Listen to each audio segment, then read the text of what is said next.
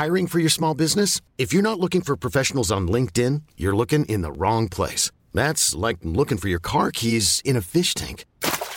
LinkedIn helps you hire professionals you can't find anywhere else, even those who aren't actively searching for a new job but might be open to the perfect role. In a given month, over 70% of LinkedIn users don't even visit other leading job sites. So start looking in the right place. With LinkedIn, you can hire professionals like a professional. Post your free job on linkedin.com slash achieve today. Hey, I'm Ryan Reynolds. Recently, I asked Mint Mobile's legal team if big wireless companies are allowed to raise prices due to inflation. They said yes. And then when I asked if raising prices technically violates those onerous two-year contracts, they said, what the f*** are you talking about, you insane Hollywood ass?" So to recap, we're cutting the price of Mint Unlimited from $30 a month to just $15 a month. Give it a try at mintmobile.com slash switch. $45 up front for three months plus taxes and fees. Promo rate for new customers for limited time. Unlimited more than 40 gigabytes per month. Slows. Full terms at mintmobile.com.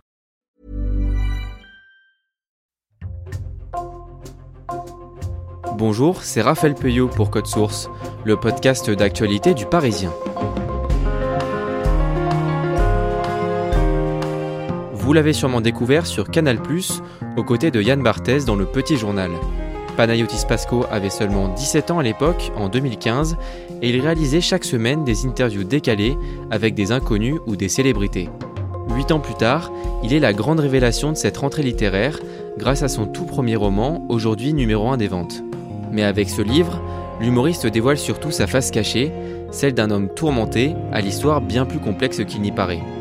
Retour sur la carrière de Panayotis Pasco aujourd'hui avec Grégory Plouvier, chef adjoint du service culture du Parisien.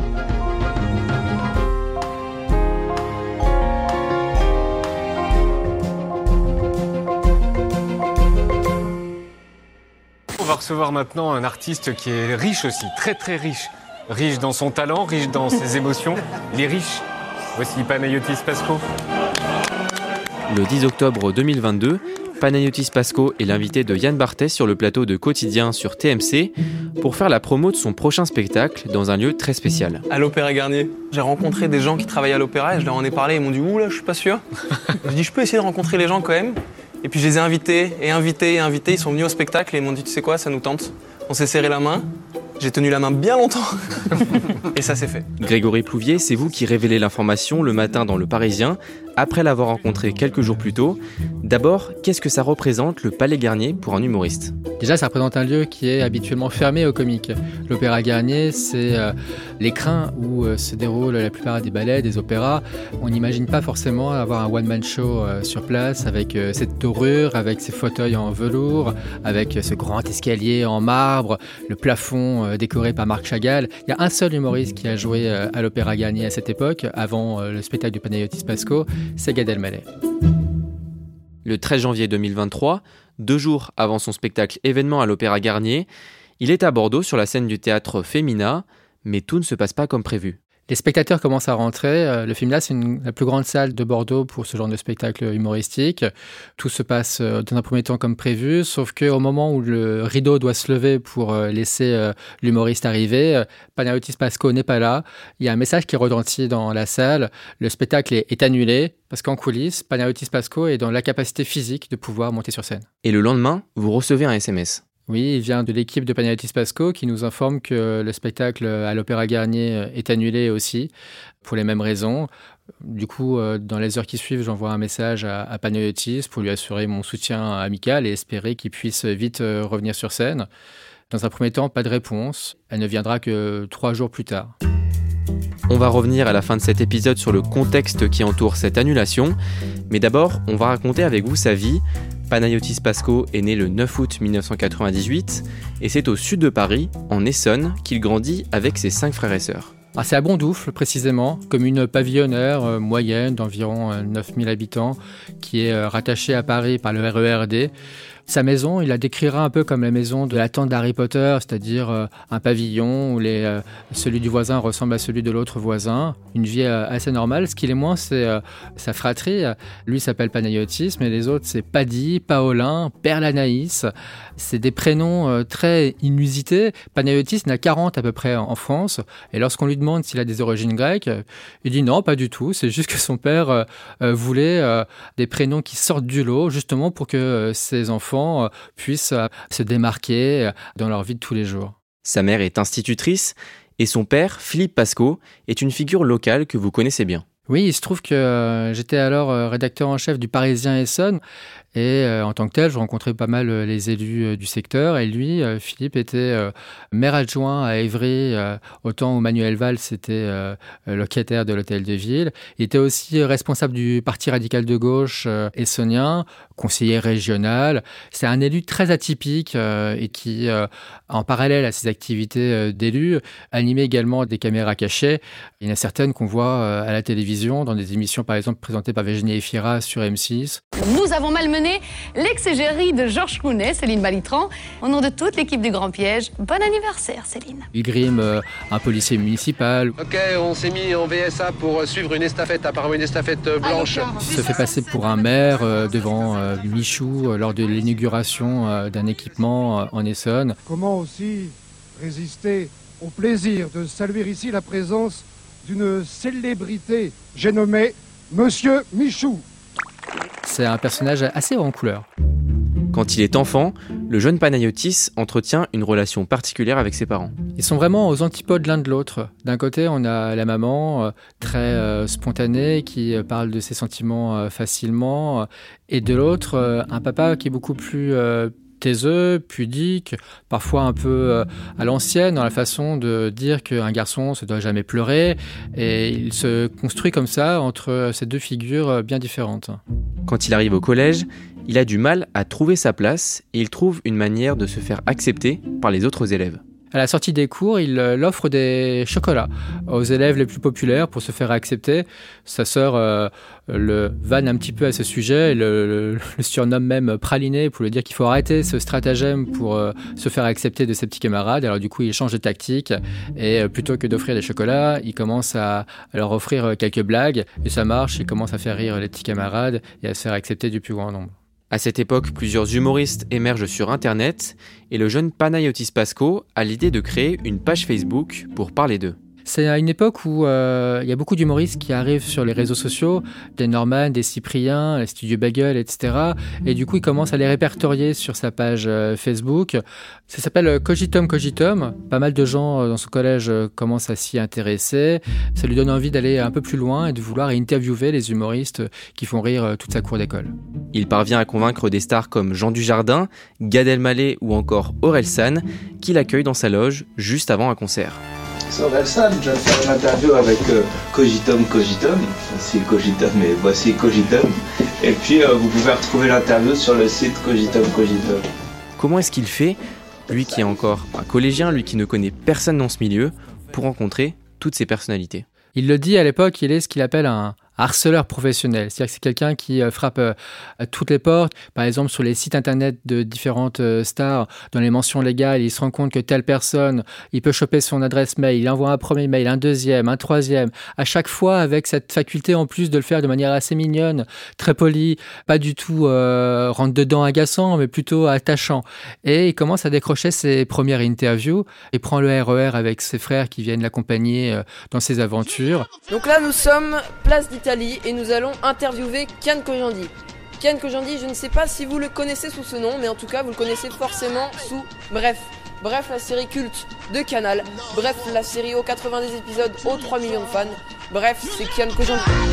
Il tourne ses vidéos euh, de manière assez artisanale avec euh, la caméra de son cousin, avec euh, l'iPhone de son grand frère. La première, elle fait comme ça 4000 vues. Ça peut paraître anecdotique pour vous, mais pour lui c'est énorme. Il le calcule à l'échelle d'un collège et il se dit ça fait 10 fois mon collège. Eh, c'est pas mal du tout, il continue comme ça. Je suis sur cogitum-cogitum.com et j'aime ça. Et depuis que je fais ça, ma vie a complètement changé, je me sens plus heureux. Allez sur cogitum-cogitum.com. Quand il est en troisième, il décroche un stage d'une semaine dans une agence de presse parisienne, toujours dans l'idée d'approcher des artistes. Oui, c'est comme ça qu'il décroche effectivement un stage chez Talentbox, qui à l'époque s'occupe de grandes stars de l'humour notamment. Et le dernier jour, il va jusqu'à prendre une clé USB, il se branche discrètement euh, sur l'ordinateur de sa patronne et il pique tous les numéros de téléphone des stars du répertoire des Talentbox. Le lendemain, euh, il passe un coup de téléphone à Gérard Depardieu parce qu'il rêve un jour d'interviewer Gérard Depardieu.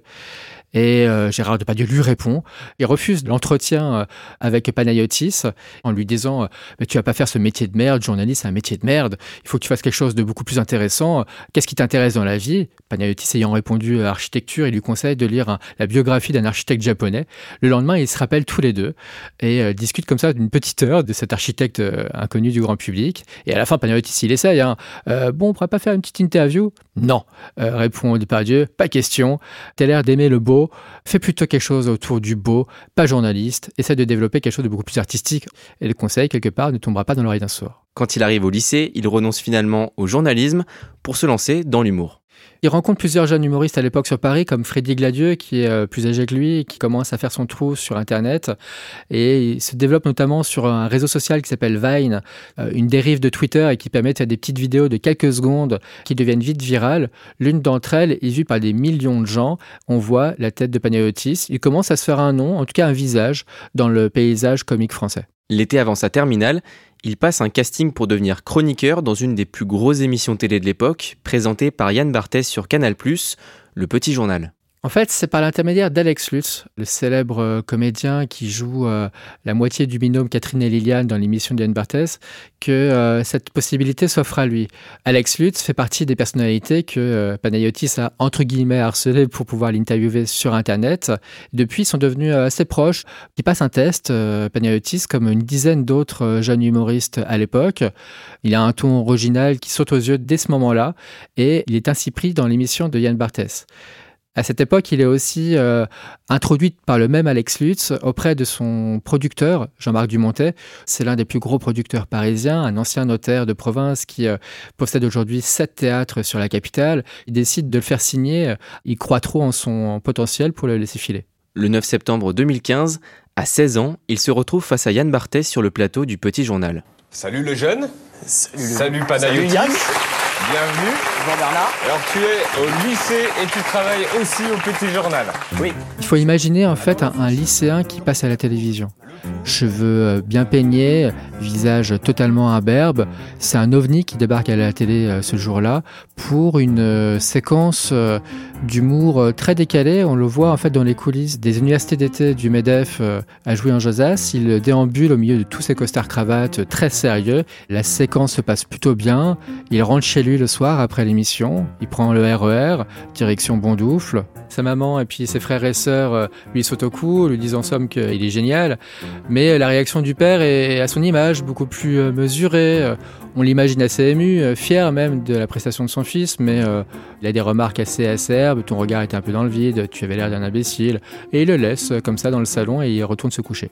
Grâce au petit journal et à ses plus d'un million de téléspectateurs quotidiens, le grand public découvre Panayotis Pasco, une fois par semaine, il présente une chronique humoristique sous la forme d'un micro-trottoir. Comment est-ce qu'on pourrait décrire son style? Panayotis joue beaucoup sur euh, la gêne, le malaise, laisse des phrases en suspens, il multiplie euh, des micro-trottoirs ou des interviews avec euh, des stars comme Kylie Minogue, la chanteuse australienne, qui l'interview dans un mélange de français, d'anglais, il sait pas trop. Et c'est toute cette gêne-là, tout ce faux malaise qu'il instaure qui sont des ressorts comiques assez efficaces. bonjour, Kylie. Bonjour. je, je, suis Panayotis. How are you? Elle parle, elle parle anglais. I, I, I can translate what you, what you are saying? You I can translate. Okay. Yeah, like I'll do it. I, I can say, I'm good. How are you? Je vais bien. Comment allez-vous? je, je, vais bien. Je... Ah, good? En parallèle de sa chronique, chaque semaine sur Canal+, Panayotis Pasco continue d'aller au lycée, chez lui dans l'Essonne, où il obtient un bac scientifique à la fin de l'année. À la rentrée 2016, le petit journal devient quotidien et passe de Canal+ à TMC. Panayotis Pasco re-signe pour une deuxième saison, il emménage dans son premier appartement à Paris, mais un an plus tard, il décide finalement de démissionner. Oui, il a 19 ans à cette époque-là et il se rend compte que la télévision, c'est un milieu qui ne lui correspond pas euh, véritablement. C'est-à-dire qu'il est pris dans un tourbillon médiatique, les gens le croisent dans la rue, le reconnaissent, il doit produire des vidéos euh, de manière récurrente, il se rend compte que l'exercice télévisuel est un peu trop calibré pour lui, il veut aller plus loin, d'autant qu'à l'époque, il euh, rencontre pas mal de jeunes stand-uppers qui lui font découvrir cette discipline où on met ses tripes sur la scène et c'est clairement vers cette voie qu'il veut se diriger. Panayotis Pasco commence par faire des apparitions sur des petites scènes parisiennes, et c'est à ce moment-là qu'il fait la rencontre de Fari. Il est l'un des plus grands humoristes du moment, et il va lui proposer de faire la première partie de son spectacle au Théâtre du Bobino à Paris. Il se retrouve en fait propulsé euh, du jour au lendemain dans, la fosse au lion, hein, véritablement. C'est-à-dire qu'un soir, avec Fari, euh, ils entreprennent tous les deux d'écrire un sketch de 5 minutes pour Panayotis Pasco. Ils y passent toute la nuit, euh, jusqu'à 4, 5 heures du matin. Après cette nuit-là, il se réveille euh, en début d'après-midi, vers 14 heures, avec un message de Fari sur son téléphone qui lui dit en gros Viens à Bobino, tu vas faire ma première partie. C'est un bide, il n'y a pas d'autre mot, hein, c'est un bide. Les blagues sont pas rodées, euh, donc il le vit pas très très bien. Mais Fari, à la fin, lui dit euh, Bah, tu vois, je voulais juste voir si tu étais capable de tenir sur scène euh, tout ce temps-là sans partir. T'as réussi, maintenant on va pouvoir travailler sérieusement. À cette époque, il enchaîne les prestations au chapeau dans les comédie clubs de la capitale. Il commence aussi à écrire son premier spectacle. Comment est-ce qu'il vit cette transition entre la télé et la scène? C'est un peu le jour et la nuit, c'est-à-dire que du jour au lendemain ou presque, on ne le reconnaît plus dans la rue parce que ses cheveux poussent, sa barbe aussi. Financièrement, c'est pas du tout la même limonade vu qu'il gagnait pas mal sa vie, euh, c'est moins qu'on puisse dire, à la télévision.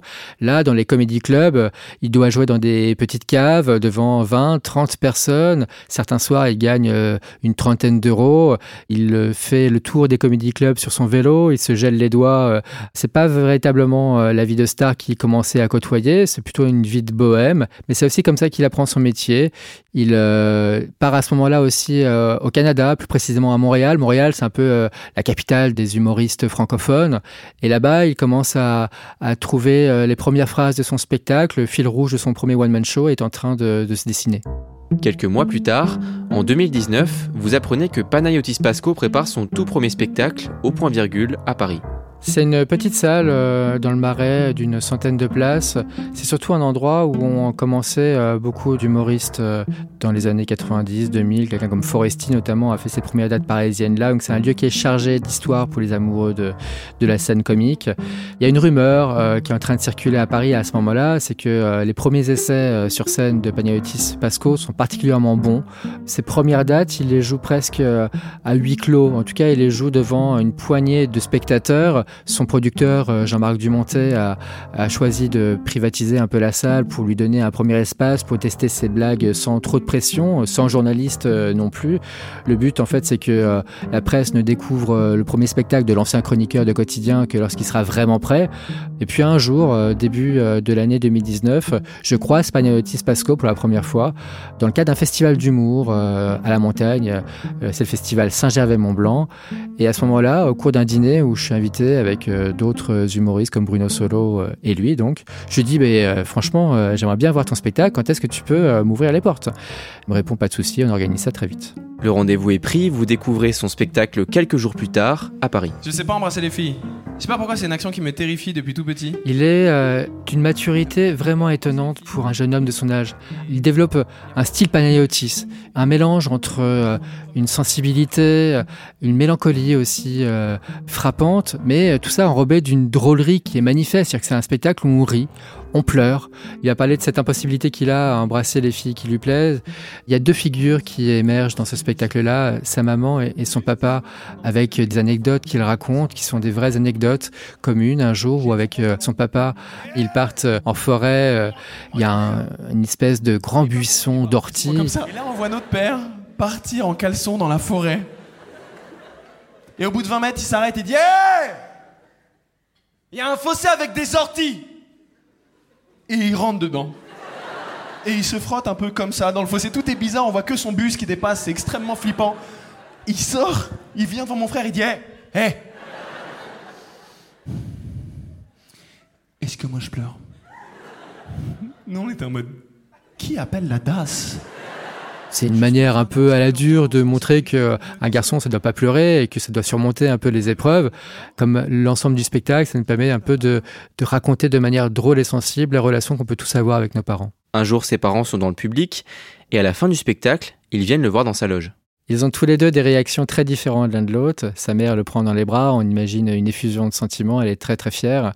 Son père, lui, attend que la maman soit partie aux toilettes pour euh, glisser euh, tout doucement à l'oreille de son fils. C'était très bien. À la fin de l'année 2019, Panayotis Pasco a 21 ans, il commence à se produire dans des grandes salles parisiennes, il part même en tournée un peu partout en France, et on le voit aussi au cinéma. Oui, on commence à le voir dans certains seconds rôles, euh, chez Quentin Dupieux dans Le Dain, euh, mais aussi chez Yvan Attal dans Mon chien stupide. C'est aussi à cette période où il tourne son tout premier court-métrage avec euh, son grand ami Alex Lutz qui joue un braqueur. Il a clairement à ce moment-là des envies de réalisation. Il est de plus en plus intéressé par le cinéma et son rêve c'est de développer son premier long métrage. Fin 2022, tout sourit à Panayotis Pasco. Il enchaîne les dates partout en France, son spectacle est même diffusé sur Netflix. Et c'est à ce moment-là que vous le rencontrez à l'Opéra Garnier. À la fin de votre interview, il vous raconte qu'il a déjà en tête son prochain spectacle.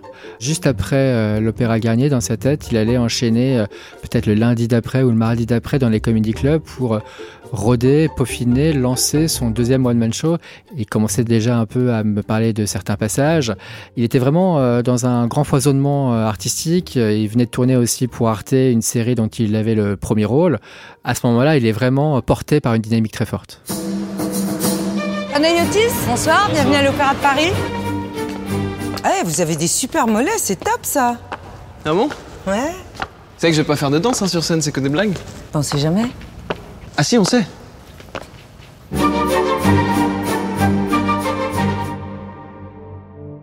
On en revient au début de cet épisode.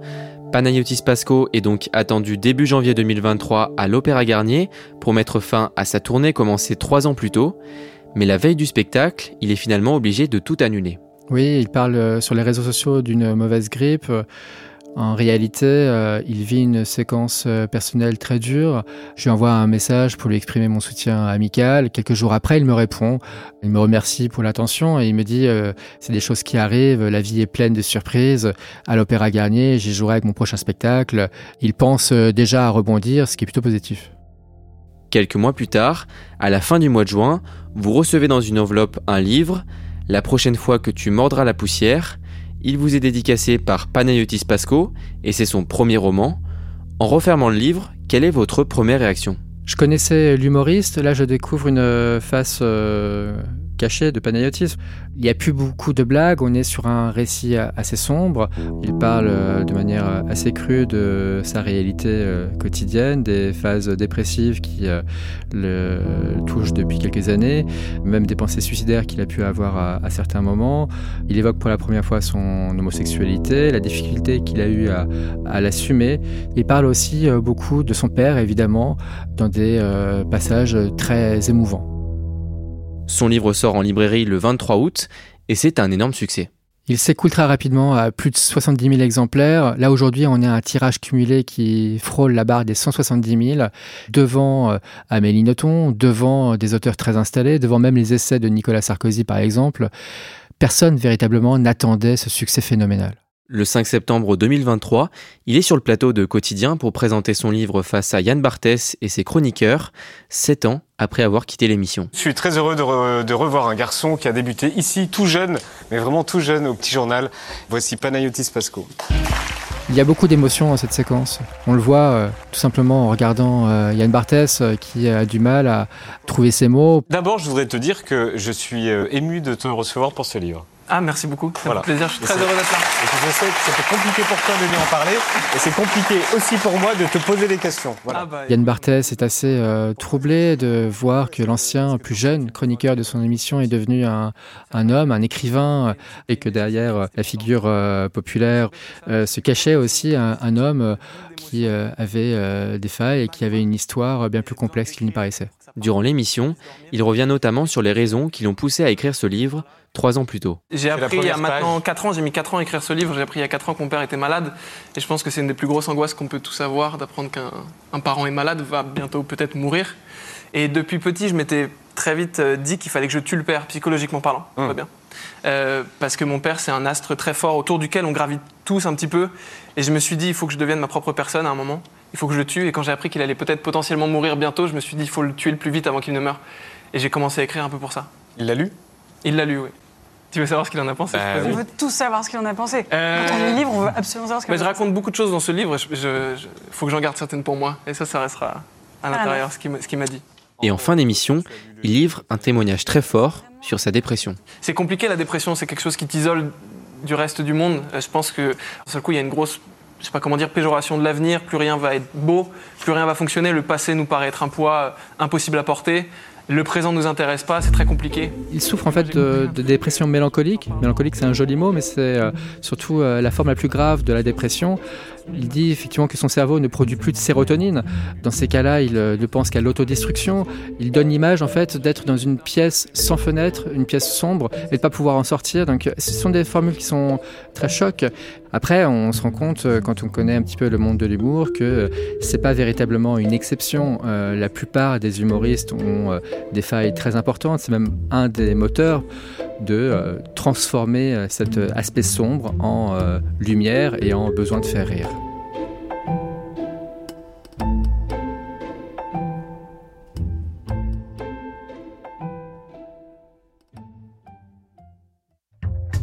Merci à Grégory Plouvier. Cet épisode a été produit par Barbara Gouy et Ambre Rosala. Réalisation Julien Moncouquiol. Si vous aimez Code Source, parlez-en autour de vous. Abonnez-vous sur votre plateforme d'écoute préférée. Vous pouvez aussi nous écrire à cette adresse codesource at leparisien.fr. Et puis ne manquez pas Crime Story, notre podcast de faits divers, avec une nouvelle affaire chaque samedi.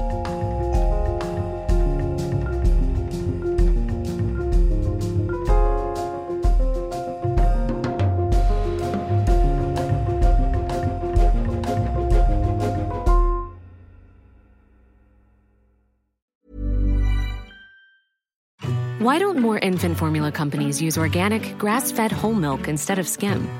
Why don't more infant formula companies use the latest breast milk science? Why don't more infant formula companies run their own clinical trials? Why don't more infant formula companies use more of the proteins found in breast milk? Why don't more infant formula companies have their own factories instead of outsourcing their manufacturing? We wondered the same thing. So we made ByHeart, a better formula for formula. Learn more at byheart.com. Want truly hydrated skin? Meet Osea's Body Care Breakthrough Hyaluronic Body Serum. It's clinically proven to increase hydration by 161%. It's lightweight, fast absorbing, and delivers 24 hours of hydration for silky smooth skin without any sticky afterfeel. Treat your skin to clean, vegan skincare from Osea. Get 10% off your first order with code SUMMER at OseaMalibu.com. That's O S E A Malibu.com code SUMMER.